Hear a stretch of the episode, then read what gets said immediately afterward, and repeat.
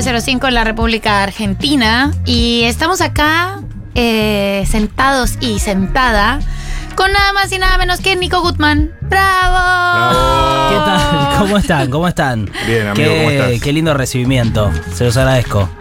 Es Eh, el que es el que te mereces. por favor. Es el que te mereces lo mínimo. Aparte, te lo dije hace un par de semanas, podríamos ser primos nosotros, así que esto queda en familia. Quizás lo seamos. Seguramente. Eh, Del sur de Italia. Del sur de Italia como yo, ¿verdad? del- sí. Yo a los judíos le digo Thanos. Es como. Pero es un chiste que hago entre Sí. judíos. Sí, no, y, ese y le- fuera de contexto queda raro. Ese me lo hizo Moldavsky, por eso ahora lo repito siempre. me- le digo, Ah, ¿lo Moldavsky, dijo? yo soy Rosuchowski. Ah, del sur de Italia como yo. Sí, como. Ah, mira, cuando me dicen, no sé, eh, Rosuchowski, ah, digo el Tano. O sea, es Bueno, se mi usó mucho en este país decirle polaco a, ¿no? Como que Sí. la negación. ¿A los eh, no judíos o a los judíos decís? A todo. Es decir, Ah. como vos sos algo y te dicen otra cosa. Sí, es medio como la ironía de la ironía que se va armando como una especie de. El ruso le dicen al negro, viste, Sí. como que se mezcla un Está poco bueno, eso. tipo Evil. Me gusta. Sí. A, a mi viejo, por ejemplo, tenía un amigo que le decían el Tano y era, era de la colectividad. Es que por ahí es un Y chiste que yo estoy Tano. tomando, me estoy afanando de gente, me estoy dando cuenta ahora. Pero a mí es un chiste recontra interno. Yo la vez pasada tuve que preguntar en modo Susana. ¿Pero son todos del sur de Italia? ¿Pero cómo así? Sí, pero fueron ¿Son subiendo. todos del sur de Italia? Sí. claro, es un chiste muy interno. Bueno, Argentina tiene muchos chistes internos. Hay mucho de eso, sí. bueno, bueno. contaron, ya estuve, perdón que estuve en el baño y no pude estar en la primera parte de la charla, que No vamos a nada. repasar la noticia con Nico Goodman. ¿Querés que repasemos noticias? Las tenemos acá elegidas, ¿te parece? Ah, dale, sí, obvio, lo que vos ¿Tenés quieras. ganas? Sí. Eh, Va, qué sé yo, a esta altura es como. ¿Te dedicas a eso? Sí, Me ya, dedico a eso, sí. ya lo hiciste a la Eh, mañana, pero quedó viejísimo, amigo. Sí, supongo que sí. Eh, me es raro, es como un momento en donde uno no quiere hablar de nada y al mismo tiempo hay que hablar de todo eh, más todavía, ¿no? ¿Por qué no tenés ganas de hablar de nada, Nico? Eh, bueno, estoy cansado en principio. Estoy cansado, jefe. Estoy muy cansado. ¿Estás un poco cansado, jefe? Estoy cansado, jefe, y estoy eh, también un poco expectante para tratar de entender qué carajo pasa. Hay mucho este momento que es eh, eh, como la previa de la final de Argentina-Francia o de cualquier partido, que tenés un montón de gente hablando al pedo de algo que va a pasar, pero que no sabes exactamente qué va a ser, y es una interpretación de los movimientos, el entrenamiento, que a veces a mí me resulta agotador, además de que estamos a fin de año y todo lo que nos pasó. Eh, Hay que llevarse por los hechos y no por las interpretaciones para mí. Eh, Es un momento donde Macri le metió todo el gabinete a Milei y vos mirás los números y por ahora Sí. no hay nada. Está Nicolás Caputo. Claro, lo y que no, pasa. no mucho más. Bueno, pero la figura de Caputo es, un- es como un gran ejemplo, que el tipo está pero no está. Está y no está, claro. Entonces es como una cosa que pareciera estar oficializado, pero no está oficializado y te meten un tweet con el tipo haciendo con los deditos y te lo arroban y decís, bueno, va a ser, Sí.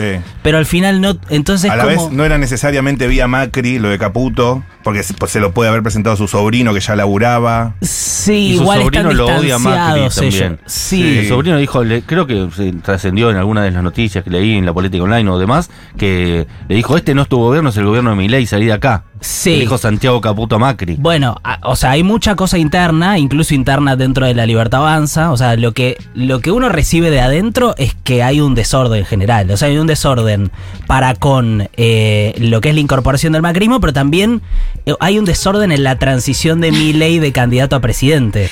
O sea, ¡Vive en en su un propio. hotel! en un O hotel. sea, por Dios, empecemos por el principio. Eso es tremendo. Esperando entrar a, a la Quinta de Olivos, está con la valija ya hecha, todavía no se ¿Dónde desarmó. No hay nada Sí, más sí, no. terrible que Entre estar en un hotel y este hombre cuánto Sí, lleva en un hotel y ni siquiera Bueno. te hablo de la ropa, si igual no tiene, total es el mismo busito el que usa todos los días, pero no Ah, querés estar en tu placar, la concha de tu madre, en tu propia cama, no tenés Eso hace que sea más fácil vivir en un hotel, ¿no? Como Claro, que tenés total. tu uniforme. Y lo loco es que yo eso lo vi muy de primera mano porque nosotros grabamos un podcast que hacemos, eh, que se llama 220 Podcast, lo grabamos enfrente del Hotel Libertador, desde No. antes de que él viva ahí. Entonces, o como que vimos toda la transformación del barrio ¿Cómo es? en un ¿Cómo lugar fue? libertario. Y era, un era una esquina del microcentro que no Claro. pasaba nada. Está enfrente del ANSES Central, ahí, Claro, Córdoba es, eh, 720. Córdoba de Maipú. Claro. Y nosotros grabamos enfrente de una oficinita del centro de yo. Íbamos todos oficinistas. Ahora es como todo un eh, panorama de personajes raros. ¿En serio? Cosplayers. Tipo, siguen las vallas, no. Sí, boludo. ¿Sí? Y hay cámaras todo el día. Es una cosa. No, o Y sea, la transformación. altura- Córdoba a la altura de Florida, una- no sé qué pasó, que se derrumbó, que se sí. hizo un agujero. Bueno. Que yo pensé que estaban filmando el Eternauta, porque eso no, puede pasar. es un agujero, entonces la calle está toda reducida. Claro. Y es como un caos de tránsito y de peatones y te quieres comprar una ensalada y está lleno de libertarios. Entonces como... Y Es This is the bad place. Claro, Sí, sí. y pasan disfrazados de algo que no Claro, sabes qué es. Es como claro. un cómic del cómic.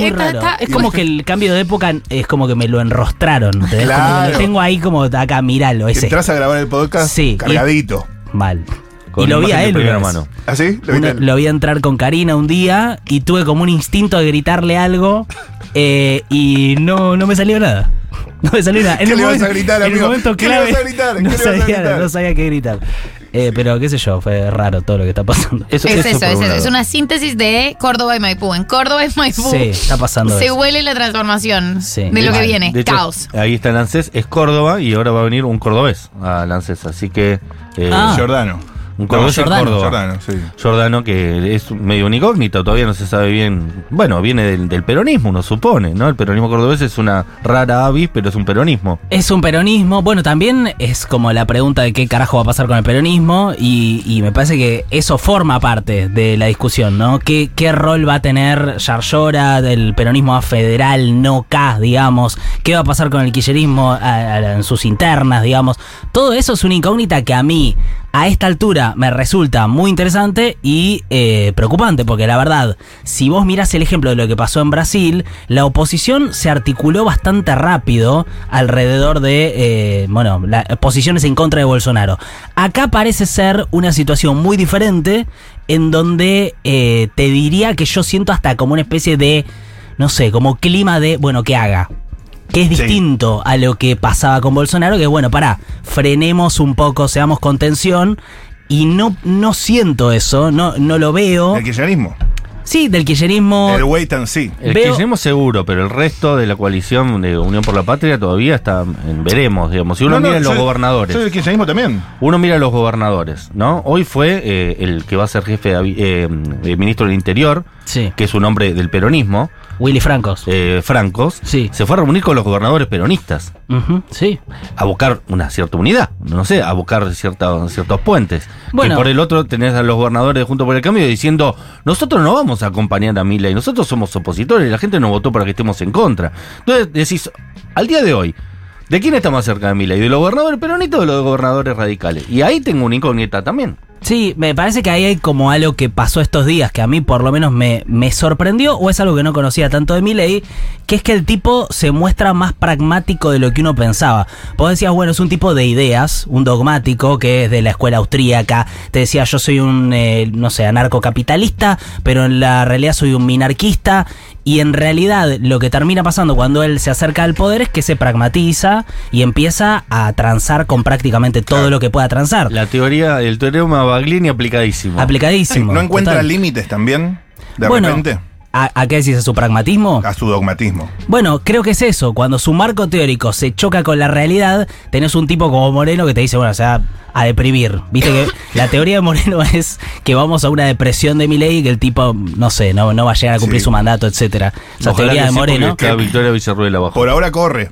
Por ahora corre. Todas las teorías corren por Está ahora. Victoria Villarroel, lo que hace que todo sea más peligroso. Ojalá le vaya bien a Javi, al Jabo. Sí, sí. Total, total. Hay que sostener a Javi, pero, eh, pero claro, en el medio del tipo, eh, su marco teórico lo deja un poco al costado y pasa todo esto que decís vos, que lo tiene a Guillermo Francos eh, haciendo como una especie de articulación con cualquiera que quiera más o menos participar. Incluso está Florencio Randazzo ahí con la idea de quizás es el presidente de, de diputados, como, viste, me parece que hay una construcción de poder de Milei que creo que para los que pensábamos que era un dogmático, que vivía en un mundo de ideas y que no tenía como nada de esto de la realidad, bueno, se está me- se está mostrando otra parte de él. Hay que ver hasta dónde llega, pero pero está es, es interesante eso. Eh, tema Cámara de Diputados, diputados, hoy. Sí. ¿Qué está pasando? ¿Va Randazo? ¿No va Randazo? ¿Va Ritondo? ¿No va Ritondo? ¿Va Bullrich? ¿No va Bullrich? Pichetos estuvo hablando mucho. Bullrich dijo, horas. yo quiero Sí. que vaya Ritondo. Los diputados dijeron, nos, nos, nos separamos, nos partimos. Pichetto, Pichetto volvió, Pichetto volvió de, renació de las cenizas y dijo, el hombre de la cámara soy yo, Sí. Eh, soy ungido por la Cámara de eh, Senadores y Diputados. Randazo, ¿en qué va hoy la discusión? La discusión, no, es que la discusión es esa, la discusión está abierta. ¿Qué, la te- qué- discusión qué es- hubo, ¿Qué novedades tuvimos hoy? ¿Qué es lo que está pasando? La, no, es que la- las novedades son, o sea, cualquiera que, te, cualquiera que te diga, mira, va a pasar esta, no sé, yo no, no entro como en esos tirapostismos porque me parece que no, o sea, mañana te estoy hablando de otra cosa. Sí lo que ves es esto, es un, un reacomodamiento en donde eh, ahora, por ejemplo, pasó que la Libertad Avanza también se nucleó y salieron a, pedirle o a reclamarle a Milei que la presidencia les quede a ellos. Entonces de repente tenés ahí, fíjate, como cuatro sectores en pugna por la presidencia. Tenés a Randazo con el peronismo más cordobés, lo tenés a la Libertad Avanza, tenés a, eh, bueno, al macrismo con Ritondo, tenés al otra, al otra lado del macrismo con Pichetto. Entonces sí, es, parece como un terreno en disputa de eso, de ver hasta qué punto va a ser pragmático eh, Milei y hasta qué punto también pesa ese acuerdo con Macri que no conocemos. Porque en el fondo lo que termina, lo que termina pasando es eso. Para mí no hay ningún acuerdo con Macri. Decís que no hay nada en papel No firmado. le debe nada. Mm. Eh, a, a mí me parece que hay que no le debe nada, pero Macri se maneja de la forma en la que se manejan los jefes. claro. Claro, Que es pero que- él como que no le da bola. Es decir, no está nombrando la gente que Macri quiere que nombre. Bueno, pero Macri lo que tiene es una posibilidad de ponerlo en caja. Claro. Totalmente, eso sí. O, O que sea- acuerden algo. En, en el caso de que Milei se salga de los parámetros que Macri considere, él tiene maneras de... de La justicia, los medios. todo, de los gobernadores. O sea, Milei es en algún sentido el presidente más débil de, de los de, de la recuperación de la democracia Por hasta eso acá. pienso que él está volcándose al peronismo para encontrar ese contrapoder también, un poco. Totalmente. Porque si se asocia con los conjuntos por el cambio va a quedar solo. Eh, eh, Y ahí con el peronismo puede encontrar cierta gobernabilidad. Es que parece que es más parecido a Menem de lo que pensábamos. Mm. De O eso sea, él ama a Menem. Ama a Lo ama Menem, o sea, bueno, está toda esta historia con Caballo y parece como que, claro, el tipo eh, es pragmático como era Menem. No gorila. de que, Por ejemplo, no hay muchas No. declaraciones de él en contra del No. peronismo. Más sobre el radicalismo que sobre el peronismo. Y sobre el comunismo. Incluso está volviendo hacia atrás en sus ideas como, no sé, romper relaciones con China, romper Sí. relaciones con... A Lula le mandó una carta hermosa de invitación a la Asunción. Unos bonobón, dijo la serenata de amor son mejores, le dijo Claro, Lula. te espero en mi primera asunción, Luis Ignacio. Claro. No faltes. No Y Sí. vos decís, bueno, no sé, o sea, o el tipo no era tan eh, ideologizado como parecía, o eh, es esto, es muy pragmático, entiende de construcción política, eh, que es por ahí la parte que uno pensaba, no sé, no, esta parte no va a funcionar de él, o, o no va a entender cómo hacerlo rápido, lo está haciendo bastante rápido. Sí, está sorprendiendo. A mí, por lo menos, eh, sí, Vos habías hecho un video Sí. eh, en tu canal, eh, pero entonces, sí. Nico Goodman es quien dice esto, además de estar a la mañana en gelatina sí. con tu el, voz. el canal es Nico Goodman. El canal es Nico Goodman, perdón. Pero- Esto ya no es, pero entonces, El form- es un formato dentro del canal. ¿Viste Lo- estas mirá. cosas de YouTube? ¿cómo será el gobierno de. Javier Milei? Sí. Y tenés, digamos, después de la intro, dogmatismo extremo, medidas inaplicables, autoritarismo, vicepresidente de Fuerzas Armadas, batalla con marxismo cul- cultural eh, y regala nuestros recursos naturales. Esos eran los cortes y después tu conclusión. Vamos a la conclusión. Un- Una pregunta difícil, una pregunta difícil. Eh, con estos Con- últimos movimientos y después de haberlo investigado tanto eh, en campaña, Sí. ¿hay chance que eh, salga bien de alguna manera? Ah, Bueno, la, la pregunta es qué sería bien. O sea, ¿qué sería tener éxito?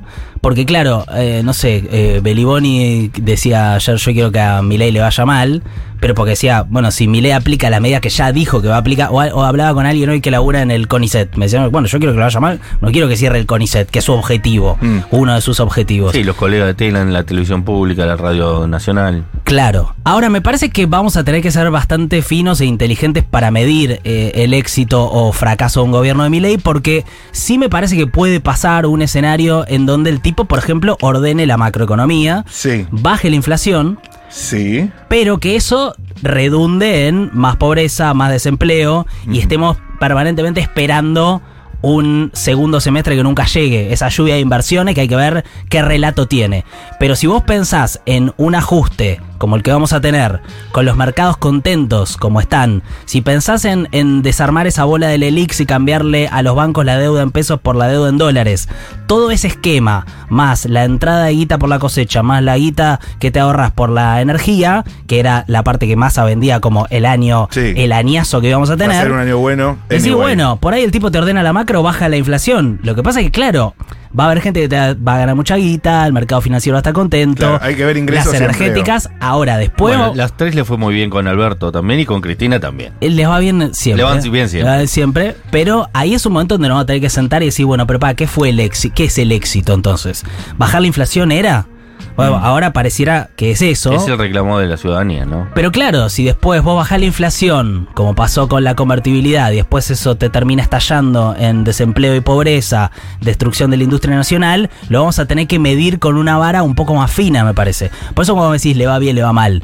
¿Y qué sería bien? O sea, para, para No, yo, Mindling, yo rescato lo- las principales alarmas que vos ves, además de todo lo otro. eh, ingreso, digamos, pobreza, desempleo, como, digamos, un daño colateral que puede traer la supuesta normalización de inflación. Bueno, em, pasó en, en Perú, eh, en su momento cuando asume Fujimori, Perú tenía un, un gran índice de inflación y él hace una cosa que se llama el Fujishock, que es... Fukeshak. Fu- Es un Shock. baile, hace un, un- Hace un baile, Un hace baile un en baile TikTok. y de un día para otro aumenta todos los precios de, de la canasta básica, sabiendo que la gente no lo iba a poder comprar, quita todos los planes que circulan efectivo y empieza a dar bolsas de comida, tipo vuelve eh, una versión algo así como la caja pan la caja pan.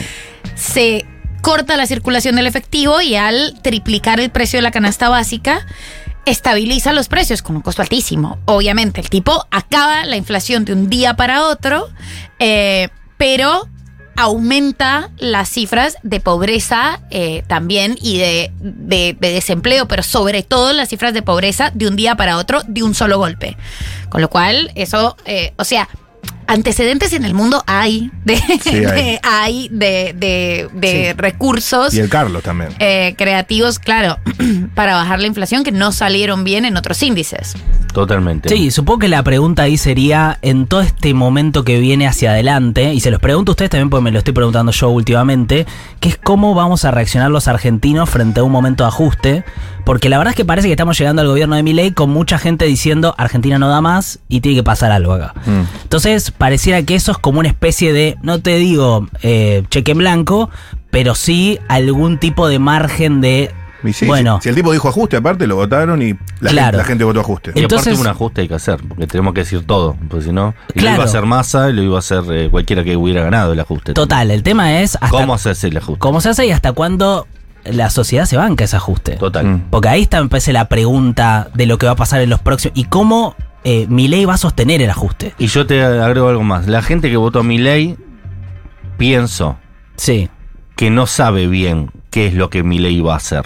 Como que no estaba del todo claro con su programa económico, no era que lo voto por eso. Lo voto porque tiene una, una forma de ser que me interpela, porque estoy cansado como él, ¿no? como una, una forma de identificarse con ese hastío que tenía mi ley y esas formas de rebelarse ante lo establecido. Ahora, si eso se traduce en un ajuste que te pega en el bolsillo, no sé hasta qué punto esa misma gente que lo votó ya lo va a empezar a mirar con malos ojos después, ¿no? Sí, por eso me parece que ahí hay que entender que el voto de Milei, que es el 55 y pico por ciento, tiene una parte de convencidos que lo van a seguir a todos lados. Sí, los libertarios que vemos en las redes creemos que son todos así, ¿no? Sí, que, o, o sea, me parece que es una parte menor la que lo sigue ideológicamente y cree en ese proyecto de los 35 años, Mm. pero sí es verdad que hay muchos votos de gente que ah, estaba hinchada las bolas y, y quería un cambio y es súper entendible porque habíamos llegado a una situación social, estábamos en una situación social eh, muy jodida. Eh, me parece que ahí está la pregunta de qué pasa socialmente. Y si vos mirás en América Latina, bueno, lo de Perú es un ejemplo, pero lo de Ecuador es otro ejemplo. Incluso para llevarlo a otro lado del espectro ideológico, Boric en un momento ganó un balotage con un 55-54% y se decía, ¿se acuerdan? Hace no tanto tiempo, bueno, los chilenos ahora son progres y ahora... Sí, fue su- la constitución después cambió todo. y la constitución fue una demostración de que no era No, eso. güey. Me no parece- queremos lo de los pueblos originarios, toda esa parte. Claro, te pasaste claro. los pueblos, Gabo. Bueno, Gabo, Gabo Boric. Creo que con, con Milei pasa lo mismo. O sea, si nosotros queremos pensar, bueno, acá la sociedad argentina se volvió de extrema derecha, me parece un mal análisis. Si Mm. pensamos, eh, no sé, se volvió, la mayoría de los argentinos se volvieron fascistas de alguna manera, o incluso lo votaron por la, la parte más de negacionismo de la última dictadura. Me parece que no es por ahí. Es a pesar de todo eso, creo. Yo creo que es a pesar de eso y que eso eventualmente es lo que va a terminar siendo como el termómetro del aguante, Claro. de hasta dónde se resiste eh, ese ajuste y cómo se reacciona, porque claro, no es ideológico. Pero qué distinto es al macrismo, ¿no? Porque eh, Sí, el total. macrismo, yo me acuerdo, eh, recién arrancaba, se hablaba de resistencia. Macri había vendido algo distinto, que era eh, va a estar todo bien, digamos, no es que. no vas a perder nada de lo que tenés. va a estar todo joya. Sí. Entonces, a la primera ya decís, che, loco, me está cagando. Acá, como que hay una muñe- un muñequeo distinto, porque bueno, Yo te dije que iba a ajustar. claro, es como distinta Sí. la- el, el- el- cómo, reci- cómo recibe Y la vení, persona y de un gobierno que, eh, por ponerlo en términos amables, no, eh, no fue bueno, no es percibido como que haya sido bueno. Es distinto a él resistir con aguante viniendo de Cristina, yéndose con la plaza llena y con los números y con la historia de Cristina, a resistir con aguante. Que venga un gobierno porque resististe con aguante, que ese gobierno te decepcione y después venga otro. ¿Podés volver a resistir con aguante? Yo creo que no. Creo que no, ha- no es ese el camino y que no es esa la que va a aprender. No. Me puedo equivocar, ¿eh? Me se está haciendo- me no se está haciendo un millón tampoco. de veces, pero no creo que sea resistir con aguante. No, y aparte, de verdad, volviendo al, al principio, si él logra articular, aunque sea una parte del peronismo dentro de su gobierno, ya Sí. no, no va a ser lo mismo. No va a Claro. ser lo mismo, porque el kirchnerismo solo no te gana en la elección, necesita el peronismo para acompañar. Incluso en un balotaje eh, hemos visto en las últimas veces que ni siquiera alcanza, el peronismo No solo no le alcanza para ganar.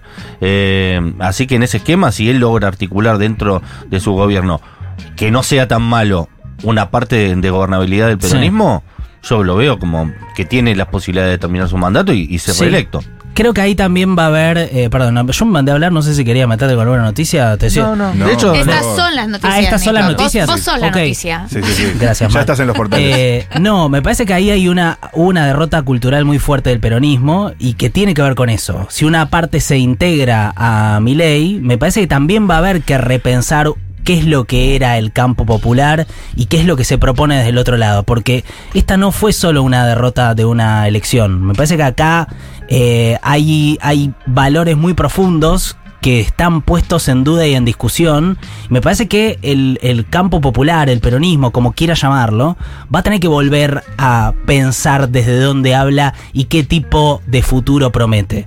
Porque, eh, de vuelta, yo creo que los que lo votaron a Milei lo votaron esperanzados, ilusionados con algo. Y me parece que está muy metido esta idea del el, eh, antiestado, de que todos en el Estado son unos chorros, de que na- no, no puede manejar nada bien, de que la justicia social incluso, viste, es como algo... Sí, eh, tiene que ver con... Claro, y tiene que ver con una época de redes sociales donde también todo te lleva a un individualismo, donde sos un microemprendedor y, y todo eso, creo que hay algo de esa época que no está dando con la narrativa del peronismo, del campo nacional popular, de la centroizquierda, como carajo quiera llamarlo, que hay que volver a pensar y aprender. Y es algo más profundo que un armado político. Eh, es algo que tiene que aparecer. Y no está Sí, ahora. algún emergente que interpele a esos sectores. Sí. Algo nuevo. Sí, algo nuevo. A New Mm, Hope. Me gusta, ¿eh? Es como los optimistas de ahora que dicen tipo, eh, en el 2001 no se veía venir un Néstor. ¡Ey! Cuidado. Yo, eh, yo tenía la ilusión de que eh, al haber un estado de confusión generalizado, quizás íbamos a ver mejor periodismo. No, bueno. claro, pero porque vieron esas 24 horas en las que Bonelli y Alfano aparecieron como periodistas, de Sí. repente fue como, oh my god. cruzando por toda la ciudad. Increíble, y tenían, y, y, y chequeaban con dos fuentes y todo, fueron como 24 horas súper emocionantes y yo dije, bueno, quizás esto nos trae un mejor, un mejor periodismo. Narrador. No, no, de- de hecho- Empeoraba. Empeoraba el periodismo. O sea, todo el modelo de la Nación Más eh, a mí me, me resulta bastante preocupante porque lo, lo vi en la Fox y lo, lo vi operar en Estados Unidos. Entiendo el rol de importancia que va a tener en este gobierno. Mm. Eh, y me parece que ahí, a mí lo que siempre me da miedo es transformarme en, en ellos. Es como Claro, miedo responder como un espejo a eso. Eso. A mí lo que me llama la atención es que yo vengo de una escuela que si me mando un moco o digo alguna cosa que está mal, eh, que no es buscada, por supuesto, uno se sale de la vaina para pedir perdón Mm. o para eh, borrar el tweet o para decir Rectificar, sí. rectificar, claro. che, perdón, me comí un fake news. Ellos como que no te borran nunca los tweets, nunca te piden perdón, No. nunca No. te bajan la noticia O falsa. insisten. Eh, y eso me llama la atención, como que hay como un desdén también hacia el oficio, ¿no? De, de, de las cuatro o cinco cosas que uno te enseña en, el- eh, en la escuela de periodismo, que es que, que si hay algo que está mal, eh, hay- primero, constitucionalmente tenés el deber constitucional de darle... Ética, pasión y trabajo, no hermano. son tantas reglas. Entonces, como no sos físico cuántico. Eh, Sí. Verdaderamente tenés que respetar Claro. un par de lineamientos súper elementales. Tenés que decir cosas que sean reales y si la Sí. pifias, tenés que. Claro, si te comes una fake news, lo primero que haces es pedir perdón y lo reconoces, ¿no? Totalmente. Sí. eh, qué sé Entonces yo. no es que te comiste una fake news, estás inventando la noticia y sos un Uh. colega. Eso Sí. me da bronca, ¿viste? Creo, creo que va, creo que es una especie, o sea, tiene que ver con la forma en la que circula la información. O sea, me parece que es esto. Yo siempre lo repito porque es importante acordarse. O sea, vivimos en plataformas que están diseñadas no para que estemos informados, no para la democracia, sino para que estemos lo más atentos a ellas eh, todo el tiempo. Ahora, me parece que hay como cierto tipo de periodismo que aprovecha esa vorágine constante y esa eh, deshistorización de todo, que hace que esto se pueda decir cualquier cosa y la verdad no los termine salarios de los trabajadores de, de la radio pública, por, Por ejemplo. ejemplo, seguramente a mucha gente eso le entró y no fue eh, después rectificado, No, no. por más de que aparece Profundizaron. profundizaron. Estuvo en los Claro, dijo: No, no, seguí. no. Me están diciendo que no y sí. Bueno, eso es, es tremendo porque en el fondo pasa eso, que es que la verdad termina siendo algo que cada uno cree de acuerdo a su burbuja. Claro. Eh, y qué sé yo, hace poco por ahí nos pasó que nosotros después del debate eh, en, en- en un programa... eh, cuestionamos algunas cosas de masa en el debate. Yo había dicho, tal cosa no me gustó. Yo cuando le sacó las propiedades de mañana, no sé, cosas así. Me gustaría, me Y- gusta mucho que traigas esto a colación y ya lo podemos decir, ¿no? ¿Cómo va a decir Massa que no tiene amigos empresarios? Bueno, eso, también. Perdón, ahora nos podemos reír, Y claro. Daniel Vila dijo, pero entonces ¿qué somos? Pero ¿Conocidos? el sábado no estábamos juntos. Le explotó el celular cuando dijo Todo eso. el asado que me comí no valió nada para vos. esas cosas yo en ese momento las dije y me nos levantó Johnny Viale y nos pasó en su programa Claro. y, y nos puso, mira, estos que son más pro Massa se dan cuenta que Massa fue un violeto y qué sé yo.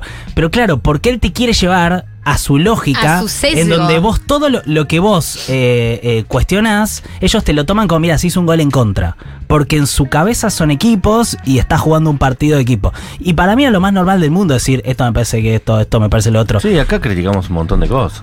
Por eso, me parece que hay algo ahí de en donde no hay, hay que tratar de no, de no entrar en, en eso. Y es difícil, porque la verdad que todo te lleva a eso. No, y aparte lo peor de todo es que te ponen eso, no, no, no lo viví yo personalmente, así que no lo sé, lo puedo imaginar, y los propios te putean a vos. Total.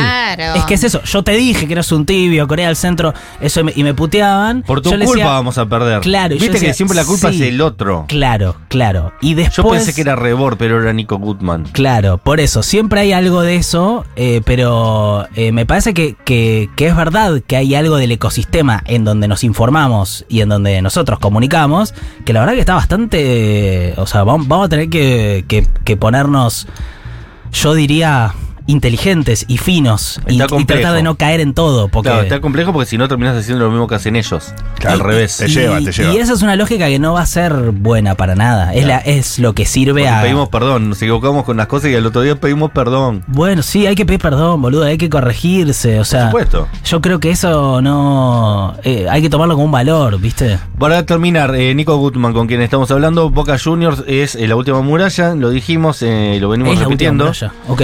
Eh, ¿Vos sos bostero? No, soy de River. Pero tenés ganas que gane Román, me imagino. Uh, se repicó. No tengo, la verdad es que, o sea, ahora eh, me pasa esto, me ponen en esta posición Sos- de se politizó de ¿sos esta pueblo manera. sos en donde- antipueblo, sos eh? tan ¿Eres así yo, antiboca que querés que gane sé- Macri? Es que no sé nada de Boca, Ah, boludo. No sé la gestión de, de Riquelme, Claro. ¿qué fue? Mejor No, fue es buena. una cuestión de claro. gestión a esta altura. Por eso, claro, O no sea, sé, ya qué sé a yo. esta altura Está es como democracia. O sea, a ver, sí veo una, una maniobra de Macri que, eh, digamos, si vos ves que la jueza es la misma que le firmó la causa al hermano de Román y qué sé yo, sí veo, veo la operatoria del macrismo de la misma manera. ¿Ves la Matrix? Veo la Matrix. Ahora, no sé si la gestión de Román fue buena. Tampoco creo que la de otra vaya a ser mejor, digamos. No sé. Eh, Perdón fue- si querías que manifieste de No, no, no, no, eh, lo que Contundentemente. La noticia del día fue que mm, primer- por primera vez Macri suspendió. fue a un canal deportivo Sí. con la misma lógica operatoria de la Nación Más, pero canal deportivo Sí. y habló con Andrés Ibarra, que va a ser el candidato a presidente de Macri, sobre por qué están haciendo esta intervención judicial para que no pueda haber elecciones en Boca. Esa Claro. es la discusión. ¿Por qué eh, el, eh, el aparato judicial ya está interviniendo Sí, de sí. manera reiterada Esa para que de- Riquelme no sea el próximo presidente de Boca, digamos? Sí, hoy hubo un montón de, de- Creo que se revocó el sobreseimiento de Cristina. También. Más se sobreselló a Macri en el Ar San Juan. Como que vos ves todo de repente eh, acomodándose al, al poder, en la justicia. Y sí, claro, la, la- o sea, el macrismo opera así y parece que es como una nueva edición de eso. Totalmente. Fue una buena gestión la de Román en Boca. No fue la mejor, Ahí va, bueno.